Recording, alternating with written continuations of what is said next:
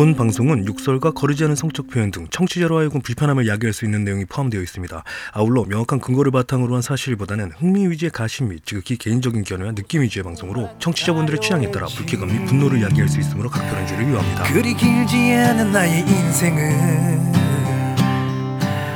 혼자 남겨진 거라 생각하며 미세먼지가 가져온 한국 사회의 변화 그 1편으로 준비했던 자전거 도로와 전기 자전거, 전기 이동 수단들에 대한 이야기. 어, 지난 시간에 끝을 다 못 냈는데요. 오늘 그 남은 이야기를 해보도록 하죠. 블라방의 캠파이어입니다. 예.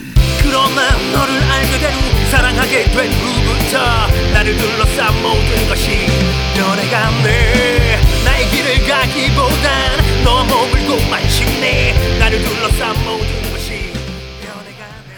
안녕하십니까 크립쇼 레이건 강준규 인사드립니다. 어, 지난번 에피소드 미세먼지가 가져온 한국 사회의 변화 그 1편 전기 자전거, 전기 이동 수단들, 개인 이동 수단들에 관한 이야기를 못 끝냈었는데 오늘 끝내 보도록 하죠. 어, 일단 녹음 환경은 지난번과 같습니다. 제 방구석에서 하고 있고요. 어, 녹음 시간도 지난번과 조금 비슷해서 아마 그 창밖에서 들려오는 도로의 여러 가지 노이즈들이 함께 녹음이 될 예정입니다. 양해 부탁드리고요.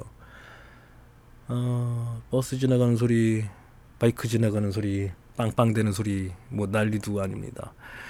그리고 조금 특이한 점이라면 특이하다고 할까요? 무척 더워요. 겁나 덥습니다 지금. 미치겠어요. 뉴스에서 폭염주의보가 내려졌대요. 일부 지역에서는 30도가 넘는답니다. 섭씨. 와. 그래서 요 며칠 전서부터 저는 선풍기가 없으면 잠을 못 자고 있는데 선풍기를 틀어놨더니 이 잡음이 너무 심해서 노이즈가 너무 심해서 올해 첫 에어컨 가동을 시작했죠 오늘 이거 녹음한다고 조금이라도 덜 시끄럽게 덜 덥고 덜 시끄러운 환경에서 녹음을 하고자 에어컨을 켰습니다. 아 근데도 더워. 예 많이 더워요.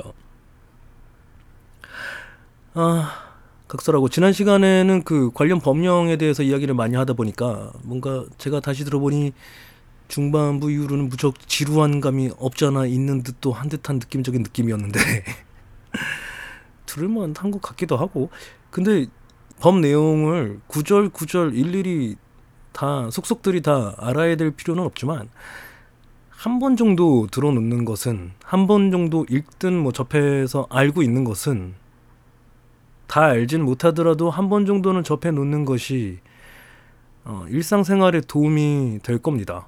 저는 그렇게 생각을 하고 있어요. 그래서 한 번쯤은 겪어볼 만한, 들어볼 만한 에피소드였다. 지난번 에피소드는. 그렇게 자평을 하며 들어주셔서 감사하고요. 자, 오늘의 방송 내용은 지난 편보다는 굉장히 더 가볍습니다. 법에 관련된 내용은 거의 없고요. 어, 제 느낌 위주의 어, 이야기가 될 것 같습니다. 뭐 일단 바로 시작하죠. 현재 법규상 이용 가능한 전기 이동 수단들에 대한 정리를 한번 해보죠.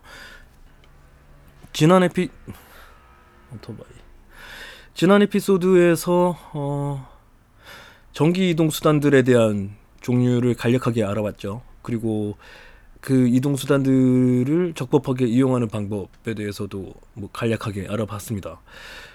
자, 그렇다면 이야기의 골자가 되는 자전거 도로를 이용할 수 있는 합법적으로 자전거 도로를 이용할 수 있는 전기 이동 수단들에 대한 정리를 해보죠. 이게 에피소드를 두 개로 나눠서 할 정도의 긴 분량임에도 불구하고 정리는 굉장히 간단합니다. 자, PAS 방식, 페달 보조 방식의 전기 자전거 중에서 시속은 25km/h 미만, 중량은 30kg 미만인 전기 자전거를 자전거 도로에서 운행을 할 수가 있습니다.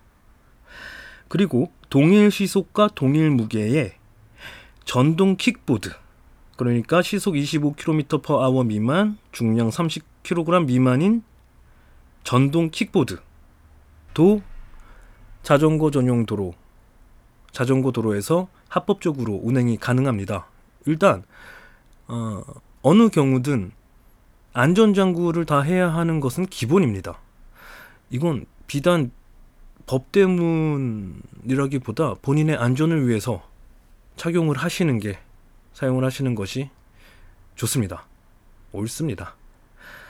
자, 근데 제가 지난 시간에도 의문을 제기했던 이거 좀 이상한데? 라고 생각을 했던 제가 왜 자꾸 이 얘기를 하냐면 이게 저는 정말 이상하거든요.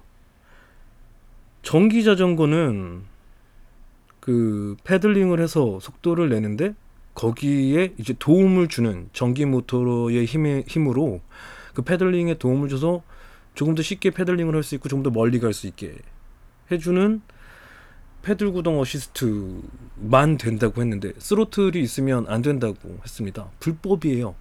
스로틀이 있으면 엄지 스로틀이건 뭐 손으로 당기는 우리가 흔히 하는 오토바이 라고 부르는 바이크의 어, 핸들을 돌려서 말아 쥐어서 가속을 하는 스로틀 방식이든 버튼이 달려서 버튼을 눌러서 가속이 되는 방식이든 어떤 형식이든 스로틀이 달려 있으면 불법이라는 겁니다.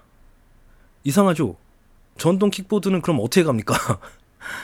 발로 이렇게 지쳐 밀어서 가되 전기 모터의 힘으로 그걸 조금 더 빠르게 도와줘서 조금 더 쉽게 도와줘서 그렇게 가는 전동 킥보드만 합법일까요? 말도 안 되죠. 우스갯소리라는 거 아실 겁니다. 말도 안 됩니다. 전동 킥보드는 스로틀로 구동이 될 수밖에 없죠. 버튼이든 말아 쥐는 거든 말이죠. 엄지 스로틀이든 뭐든 말이죠. 근데 그건 돼. 그건 합법이야. 근데 자전거는 안 돼. 이상하죠. 뭐 세세한 법들은 정비가 되겠죠. 다듬어지고 만들어지고 다듬어지고 하겠죠. 가능한 한 빨리 됐으면 하는 바람입니다. 국회의원들 일들 하라고. 자, 그와 함께 정비되어야 될 부분이 또 있죠. 법이 제정이 되던 만들어지던 재정비가 되어야 되는 부분이 또 있습니다. 현재 합법적으로 자전거 도로를 이용할 수 있는 개인용 이동 수단들은 현재까지는 전기 자전거와 킥보드밖에 는 없습니다. 지난 편에 나열을 해드렸던 쭉 열거를 했던 그 다른 모빌러티들은 불법이라고 규정이 되어 있지는 않지만 법 외에요. 그래서 단속을 딱히 하지는 않는 것 같습니다만 합법은 아닙니다. 그리고 단속을 하려고 든다면 단속의 대상이 될 수도 있겠죠. 그런데 형평성이라던가 현실적인 문제를 봤을 때 단속을 하려고 든다면 그 반발은 없을 수는 없을 겁니다. 무조건 있겠죠. 그리고 단속을 하려고 해도 관련 법이 있어야 단속을 하겠죠. 말인 즉슨 국회의원들 일하시라. 뭐 물론 여러 가지 바쁜 일들 많은 거 압니다. 뉴스가 난리도 아닌데 시민의 일상을 들여다보고 이 피부로 와닿는 문제들을 해결해야 되는 사람들이 분명히 있어야 합니다. 그러라고 뽑아놓은 거고 그러라고 세금 쓰고 있는 겁니다. 모자라면 더 뽑아야죠. 더 뽑아서라도 해야 할 일들을 하게끔 만들어야 합니다. 이 헌법 기관들, 어? 아, 얘기를 더 하면, 잠깐만. 또 삼천포로 확 빠질 테니까, 요쯤에서 가름하죠. 아, 그리고, 음, 개인형 이동 수단이라고 그 분류를 나눠 놨는데, 그 중에 그 용량들이 크고 속도를 빠른 속도를 내고 하는 모빌러티들이 있다고 했죠. 킥보드 중에서도 어, 뭐 시속 70km 이상 나가는 킥보드도 있고 우리가 일반적으로 알고 있는 스쿠터인데 전기 모터로 구동이 되는 스쿠터도 있습니다. 일반 스쿠터들과 휘발유 가솔린으로 구동이 되는 스쿠터들과 비슷한 성능을 가진 아이들도 있고 굉장히 어, 빠른 high performance를 내는 그런 바이크류들도 있는데 전기 바이크들도 있는데 그런 류의 이동 수단들은 우리가 자동차를 몰 때를 생각을 하시면 됩니다. 그걸 아예 못 한다라는 게 아니라 이용을 못 한다라는 것이 아니라 우리가 흔히 생각하는 그 오토바이를 몰 때, 자동차를 몰 때 무엇이 필요한가? 어떤 법을 따라야 하는가를 생각해 보시면 쉽습니다. 자, 이제 그럼 다시 자전거 도로 이야기로 넘어가 보죠. 어, 지난 에피소드를 들으신 분들은 아시겠지만 자전거 도로에는 자전거 도로, 자전거 전용 도로, 자전거 우선 도로, 자전거 전용 차로 뭐 이렇게 많이 구체적으로 세분화가 되어 있습니다. 나눠져 있습니다. 우리의 법이 그렇게 호락호락하지 않아요. 녹록하지 않습니다.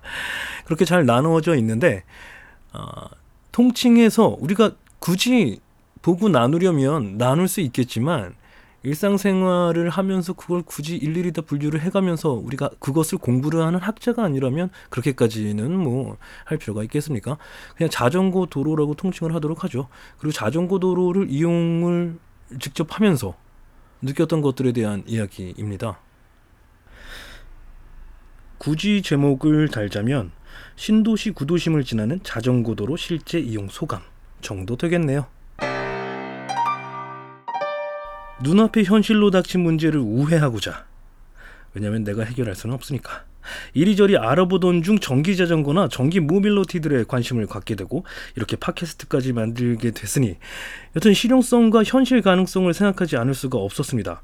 미세먼지 문제가 적거나 없는 나라로 이민을 가거나 테슬라 모델 X를 사서 직접 타보거나 전기 자전거나 전동 킥보드를 덜컥 사서 직접 시험해 볼 수 있는 현실이 아니라서 아 그지니까요. 저는 그지니까. 당장 할 수 있는 실험을 해봤습니다.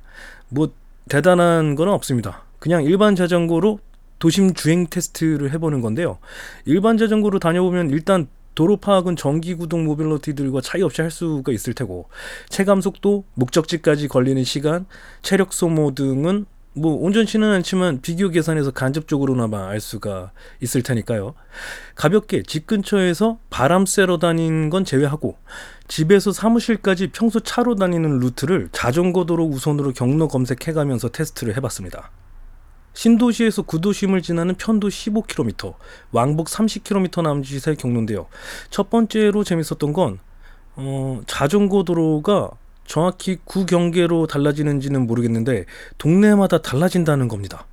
제가 달린 경로는 총 4개의 구를 거치는데 딱 떨어지긴 4가지 분류로 자전거 도로가 달라진 건 아니지만 몇몇 다른 스타일의 자전거 도로들이 있고 각각 장단점들이 있습니다. 집에서 나와서 가장 먼저 만나게 되는 자전거 도로는 인도의 안쪽에 차도 쪽을 바깥으로 봤을 때를 말합니다. 차도 쪽을 바깥으로 봤을 때 인도의 안쪽에 색깔을 입힌 아스팔트나 콘크리트를 깔아놓은 자전거 도로인데요. 주행성도 좋고 안정감도 좋지만 자전거 도로, 보도, 가로수, 차도의 순서이고 차도와 보도가 가로수로 나뉜 것 말고는 경계가 없어서 많은 사람들이 가장 안쪽인 자전거 도로로 많이 다닙니다. 생각해보면 저도 그쪽으로 걷는 것을 좀 선호해요. 거의 무의식적으로 자전거 도로용 포장이 된 곳으로 걷는데 가끔 이렇게 땡땡 찌릉찌릉 하면서 비키라고 배를 울리던 자전거 운전자들도 봤었죠. 아, 위험한 상황도 아닌데 자기 가는 길 비키라고 그러는 게 뭐 저는 썩 보기가 좋지 않았었어서 그럴 거면 차도로 내려가 타라고 하고 싶기도 했었었죠. 그래서 보행자를 봤을 때 저는 뭐 딱히 비키라거나 그러지 않고 그냥 조용히 피해서 가거나 내려서 그냥 끌고 왔습니다. 특히 버스 정류장이 있는 곳은 인도폭이 좁아서 자전거 도로용 포장이 돼 있더라도 반드시 내려서 끌고 가게 됩니다. 그게 버스를 기다리는 사람들에게도 그렇고 라이더한테도 그렇고 더 안전하고 좋습니다. 횡단보도들에도 자전거 횡단 표시가 별도로 되어 있는 곳이 많은데 대체로 횡단보도 양 끝에 그려져 있고 인도로 이어지는 부분이 경사로로 되어 있어서 보도 블록으로 오르내리기가 쉬운데 이런 인도 안쪽에 있는 자전거 도로는 횡단보도와 만나는 부분이 어긋나게 되어 있습니다. 그래서 조금 어색하더군요. 근데 그렇다고 불편하다는 것은 아닙니다. 그렇게 큰 불편함은 없습니다. 자, 그 다음으로 만나게 된 자전거 도로는 인도에서 차도로 내려서 그러니까 차도의 가장 바깥쪽 도로 중앙선을 안쪽으로 봤을 때 말이죠. 그 도로의 일부분을 도로와 다른 색으로 칠 혹은 포장을 해놓고 자동차 도로와의 경계를 폭이 좁은 화단이나 주황색 차단봉으로 만들어 놓은 스타일입니다. 주행성 정말 좋고 인도와 확실히 분리가 되어 있으니 사람들도 거의 안 내려와서 좋은데 작은 횡단보도나 주차장 진출입로 같이 자전거 도로가 끊어졌다가 다시 이어지는 부분에 노점상 차량이나 주정차하는 차량들이 많아서 인도로 올라갔다가 다시 내려와야 하는 불편함이 있습니다. 특히 몰 근처에는 주정차하는 차가 많은데 차를 대놓고 인도 쪽으로 올라가려는 사람들과 갑자기 마주치게 되는 상황이 종종 발생합니다. 굉장히 위험함을 느꼈죠. 이런 스타일의 자전거 도로는 횡단보도의 자전거 주행로와 아주 자연스럽게 이어져서 주정차된 차들로 인한 불편함만 아니면 굉장히 편리합니다. 뭐 당연한 것이지만 잘 모르거나 잘 안 지키게 되는 것이 자전거 주행 방향인데요. 자전거도 자동차처럼 주행 방향이 있고 자전거 도로의 표시가 되어 있습니다. 차와 같은 방향으로 다니게 되어 있어요. 인도 위에 만들어진 자전거 도로는 방향 무시하고 다녀도 큰 불편함은 없지만 이런 스타일의 자전거 도로는 자동차 주행 방향과 맞게 자전거를 타는 것이 훨씬 편리합니다. 간혹 반대로 타는 사람을 만나면 충돌 위험 때문에 멈춰야 하고 자칫 차도 쪽으로 넘어지기라도 하면 큰 사고로 이어질 수 있어서 각별히 신경 쓰고 방향을 지키면서 타는 것이 좋습니다. 자, 그 다음은요. 어, 지금 먼저 말씀드린 두 가지 타입의 한 중간쯤 되는 스타일입니다. 자전거 도로가 인도 위에 있지만 첫 번째와는 반대로 차도 쪽에 있습니다. 차도 쪽이긴 하지만 인도 위에 있어서인지 차도와의 별도의 경계가 없거나 가로수가 심어져 있거나 합니다. 보도블록보다 걷기 좋은 포장길이지만 차도 쪽이라 그런지 사람들이 많이 걷지 않고 일단 인도 위이다 보니 주정차된 차들의 영향을 받지 않으면서 횡단보도 주행로와도 연계가 아주 좋습니다. 그런데 버스 정류장을 만나면 뭔가 굉장히 좀 어색해집니다. 인도 턱 쪽을 따라 자전거 도로가 있다 보니 버스 정류장이 자전거 도로 안쪽에 있게 되고 버스를 기다리는 사람들이 버스 정류장 안에서 자전거 타고 다니는 사람들을 바라보는 모양이 되는데 버스를 타고 내릴 때 위험하거나 짜증스러울 수 있겠다 싶었습니다. 이런 자전거 도로를 기획하고 만든 사람도 고민이 깊었는지 버스 정류장 수미터 전에 우선 정지라고 자전거 도로 위에 써 있었고 정류장 앞 자전거 도로에는 횡단보도 모양을 그려놨습니다. 명실공히 필요하고 장려하는 정책이라 그런지 이렇게 고심한 흔적도 보입니다. 법정비는 아직 덜 됐지만 말이죠. 어, 조금 더 빨리 해줬으면 좋겠네요. 자, 그 다음은 딱히 어디에도 자전거 단이라고 만들어 놓은 곳이 없는 곳들이 제법 되더라고요. 이런 데선 저는 쫄보라. 차도 가장 자리로 못 다니고요. 무서워요. 인도로 다녔는데 그나마 인도 턱은 거의 다 경사를 만들어놔서 다닐만 했습니다. 제가 경험한 자전거 도로는 이 정도인데요. 물론 다른 타입들도 있겠죠. 하지만 직접 경험한 것은 이 정도이고 자전거로 다니면서 느꼈던 위험 요소 몇 가지를 말씀드리고 싶습니다. 첫 번째 가장 큰 위협은 우회전 차들입니다. 횡단보도에서 보행 신호의 횡단보도로 들어서는 순간 신호 무시하고 우회전해서 달려드는 차들 너무 많습니다. 면허 딸 때 배우는 내용인데 왜 그리들 신호 무시하고 밀고 들어오는지 모르겠습니다. 아마도 몰라서 그런 사람들이 많은 듯한데 운전할 때도 종종 느낍니다. 우회전 중에 보행 신호 들어오면 무조건 멈춰야 합니다. 근데 뒤에서 빵빵 대죠. 심지어 추월해서 1차로 쪽으로 크게 돌면서 우회전합니다. 아직 보행 신호 중인데 사람들 건너고 있는데 그러면서 신호 지킨 사람한테 욕합니다. 창문 열고 뒤질라고 운전할 자격 없는 새끼들. 그 몇 초가 보행자와 본인의 안전보다 더 아쉬운 건지 면허를 뺏어야 할 것들이 많습니다. 자동차 운전할 때야 짜증나고 말지만 보행자로 혹은 자전거를 끌고 있을 때는 생명의 위협을 느낍니다. 큰 길이든 작은 길이든 길 건널 때는 우회전차를 우선 조심해야 한다고 느꼈습니다. 자, 두 번째 위협. 배달 오토바이. 근본적인 문제가 해결되지 않는 한 운전자들만 욕할 수는 없는 것이지만 뭐 다들 아시다시피 차도 인도 자전거도로 전부 다 다닙니다. 사거리 건너는 것 보면 아주 멋집니다. 보행 신호, 차량 진행 신호 다 자기 신호입니다. 이런 사람들은 신호, 차량 흐름 예측해서 마구마구 다니는데 저는 그 사람들을 예측을 할 수가 없더라고요. 위험합니다. 조심합시다. 그리고 의외의 위협이 노점이나 좌판입니다. 이게 비단 자전거 통행뿐만 아니라 그냥 걸어 다니기에도 불편할 정도로 노점을 펼쳐놓거나 자기 가게 앞이라고 좌판을 인도 반 넘게 펼쳐놓는 상점들이 있는데요. 자전거 도로에 물건 쌓아 올린 가게들 생각보다 많습니다. 불편하고 위험합니다. 근데 왜 그렇게 채소 그 과일 가게들은 유독 길막을 심하게 할까요? 유독 말이죠. 뭐 그런 의문이 들었습니다. 아, 그리고 여담인데 하천변이나 공원 근처에 있는 혹은 공원 안에 있는 자전거 도로는 아 정말 좋더라고요. 정말 타고 다닐 맛이 납니다. 그리고 그 공원이나 하천들을 연계해서 자전거 도로를 만들어 놓은 것들이 많고 아, 요즘 동네 하천이나 공원이 워낙 많다 보니까 녹지화 사업 때문인지 뭐 그런지 모르겠습니다만 제가 다녀본 곳에만 국한이 되는지도 모르겠습니다만 공원이나 하천들이 연결이 되어 있는 곳이 많고 어, 자전거 도로를 연결을 해 놓으니까 제법 멀리 다니는데도 이 공원길로만 다닐 수 있는 경우가 있더라고요. 공원이나 하천변에 나 있는 자전거 도로를 따라서 다니다가 내 목적지 근처에서 목적지 근처 가장 가까운 그 진출로로 자전거 도로 진출로로 나가면 음, 그 도심 지역의 자전거 도로로 연계가 된다거나 혹은 딱히 자전거 도로가 안 돼 있더라도 그 근처로 나갈 수 있는 진출로가 되어 있다거나 이런 곳들도 많습니다. 그래서 간단하게 그렇게 다닐 때는 자전거는 정말 편하더라고요. 아, 그리고 그렇게 다니다가 시끄러.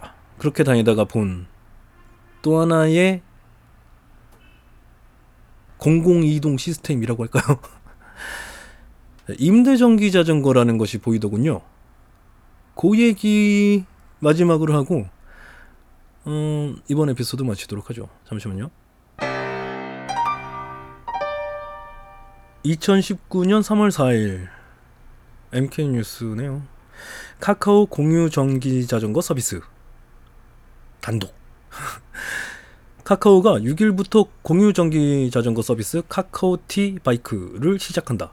단거리 이동 수단인 micro mobility 분야로 진출해 기존 모빌리티 서비스가 제공하지 못한 촘촘한 이동 수요를 공략하겠다는 전략이다. 4일 카카오와 자회사 카카오 모빌리티에 따르면 6일부터 인천 연수구와 성남시 일대에서 카카오 T 바이크 시범 서비스가 시작된다.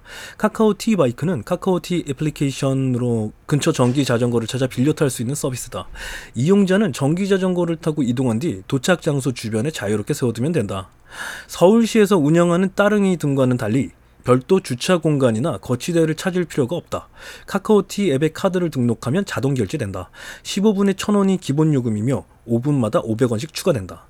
첫 사용 시 보증금 만 원을 예치해야 한다. 카카오 모빌리티는 인천 연수구에 우선적으로 400여 대를 도입하며 연내 1000대까지 확대할 계획이다. 성남시에서는 우선 600여 대 규모로 운영한다. 지난해 12월 국내 자전거 제조 기업 삼천리 자전거 알톤 스포츠와 업무 협약 MOU를 맺고 자전거 도로 운행법 요건에 맞게 만든 전기 자전거를 제공받는다. 카카오는 지역별로 운영팀을 꾸려 전기 자전거를 관리한다. 별도 주차 장소가 지정되어 있지 않아 실시간 전기 자전거 위치를 찾아다니며 충전, 배터리 교체 등 관리를 해야 하기 때문이다. 운영팀은 주차 실수로 전기 자전거가 보행을 방해할 경우 이를 적절한 장소로 옮긴다는 방침이다.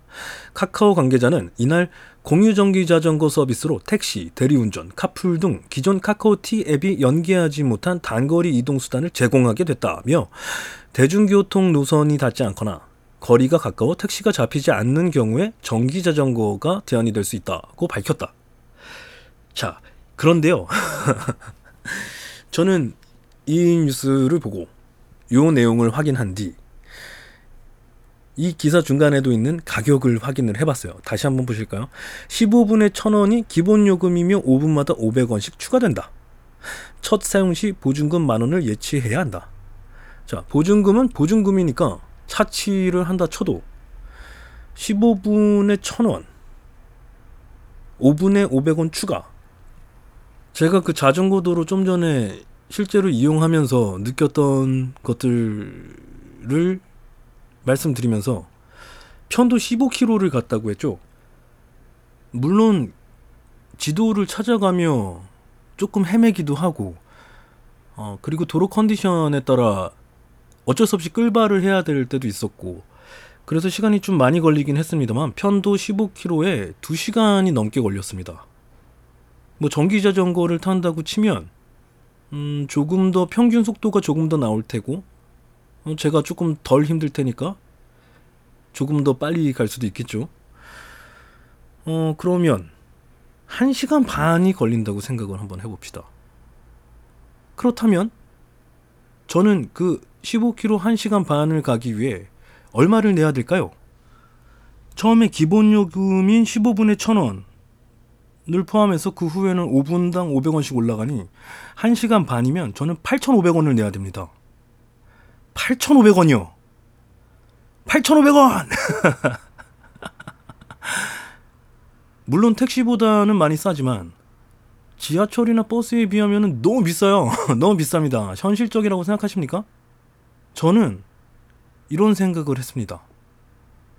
그 여담으로 말씀드렸던 하천변이나 공원들에 있는 자전거 도로.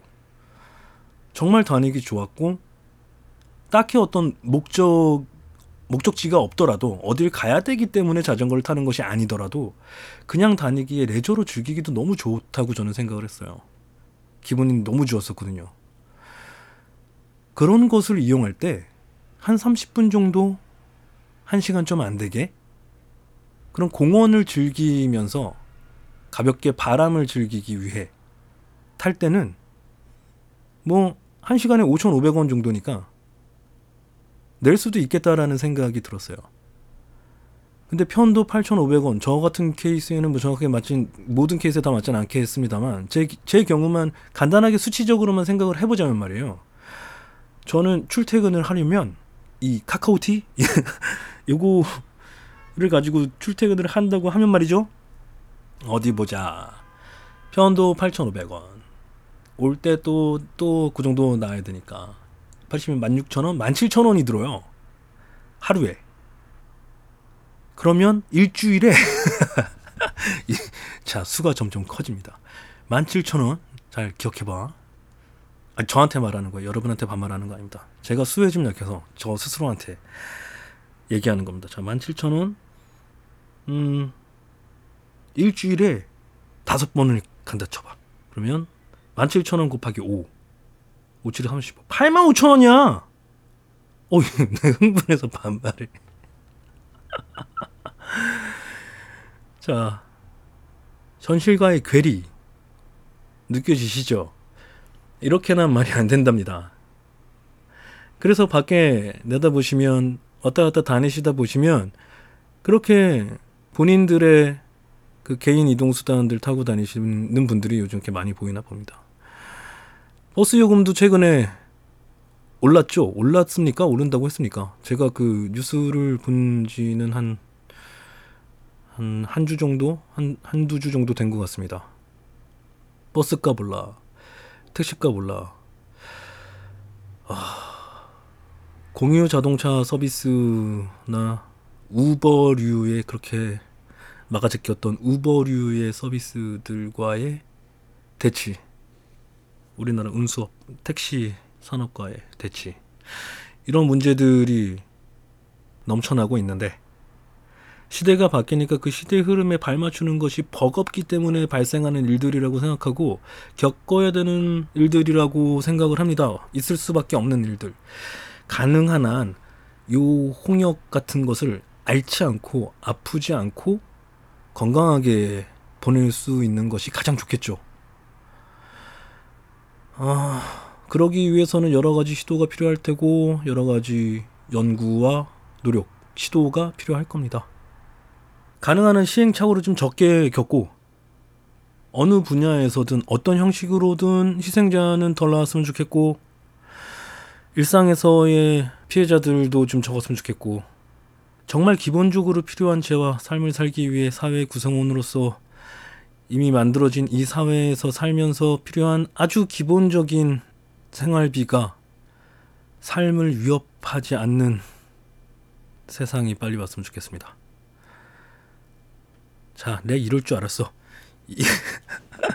지난번 지난 에피소드와 이번 에피소드의 제목이 뭐라고 했죠? 미세먼지가 가져온 혹은 가져올 한국 사회의 변화입니다. 이게 이 이야기가 봐봐라 내 이거 어디까지 가나 봐봐라 내 이런 얘기를 지난 에피소드에 지난 에피소드에 했는지 안 했는지 모르겠는데 그냥 제 머릿속엔 이렇게 그런 게 떠오르네요.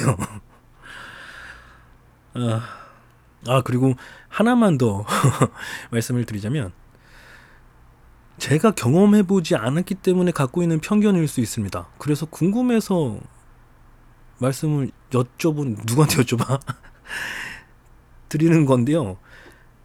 어, 공도에서 일반 도로에서 이 바이크들 같이 말이죠. 흔히 말하는 오토바이 같이 그들과 비슷한 속도를 내며 달리는 킥보드를 제법 자주 봤어요. 그 전에도 보였는데 제가 관심이 없어서 기억을 못했다가 요즘에야 관심이 있어서 눈에 이제 이제서야 눈에 들어오는 건지도 모르겠습니다만 종종 보이더군요. 근데 어 물론 헬멧 쓰시고 안전장구를 하고 그리고 속도도 굉장히 빠르더라고요. 차나 오토바이에 결코 빠지지가 않았어요. 시속 60km 도로, 80km 도로 요 정도였긴 하지만 그래도 어, 그 정도 도로에서 도로 흐름에 방해가 되지 않게끔 운행을 하려면 최소한 7, 80km 시속 7, 80km 이상은 속도를 낼 수 있다라는 것 아닐까요? 근데 보기에 아 일단 첫 번째는 그 작은 바퀴 두 개로 그만큼의 속도를 낼 수 있다라는 게 정말 놀라웠고요. 어, 두 번째는 과연 안전할까? 저 안전 장비를 하고 있다라고 해도 안전할까라는 생각이 들었어요. 의문이 들었어요. 근데 의문입니다. 이게 음, 자칫 잘못하면 어, 왜 아직도 흔하게 볼 수 있죠. 제 친구들 중에서도 그런 사람들이 있습니다. 제가 스쿠터를 살까 생각을 한다고 하면 아, 안 된다고. 죽고 싶구나. 관 짜 놓고 타라. 뭐 이- 이런 생각을 하시는 분들이 많아요. 그러면서 차는 타. 사고가 나면 위험하죠. 목숨의 위협을 받습니다. 예, 자동차 사고가 났을 때와 마찬가지로요. 위험하죠. 그래서 안전운전 해야 되고 정말 위험합니다. 자동차를 타는 것과 마찬가지로요. 그 정도인데 제가 그 보는 것에서 오는 그 공포감이 있잖아요. 하긴 보는 것에서 시각적인 자극에서 오는 그 공포감이라는 것이 그 작은 바퀴 위에 두 개의 작은 바퀴 위에 서서 있는 것인데 뭐 어떻게 보면 바이크들도 말이죠. 걔는 바퀴가 크잖아 이렇게 된다니까. 그 비슷한 속도를 내는 그 이동 수단에 앉아 있는 것밖에 차이가 없는 것일까? 음, 저도 그런 편견을 가진 사람이 인가 봐요. 그냥 나라고 뭐 특별하겠냐? 저도 뭐 인간이죠. 그냥 평범한 편견을 가진 인간인 듯한데. 여튼 제 눈에는 어 위험하지 않을까라는 생각도 물론 들었고 어, 경이로워 보이기까지 했습니다. 그렇게 생긴 mobility가 그만큼의 퍼포먼스를 낸다라는 것도 그렇고 어, 그 운행하는 모습이 주는 시각적인 자극도 그렇고요. 뭐 그렇습니다. 뭐 그 관련돼서 잘 아시는 분이나 하실 말씀이 있으신 분들은 어, 크립쇼 이메일로 이메일 좀 주십시오. 크립쇼 레이 gmail.com 쓰고 있습니다. c r e e p s h o w r a y at gmail.com이고요. 어, 무지한 저에게 가르침을 주소서. 자 이렇게 해서 미세먼지가 가져온 혹은 가져올 한국 사회의 변화 그 1편 자전거와 자전거 도로 편을 마치겠습니다. 어, 이거 녹음 분량이 40분이 안 되네. 큰일 났네. 너무 짧은데. 일단 여기서 가름을 하죠. 크립쇼 레이강 강준기였습니다.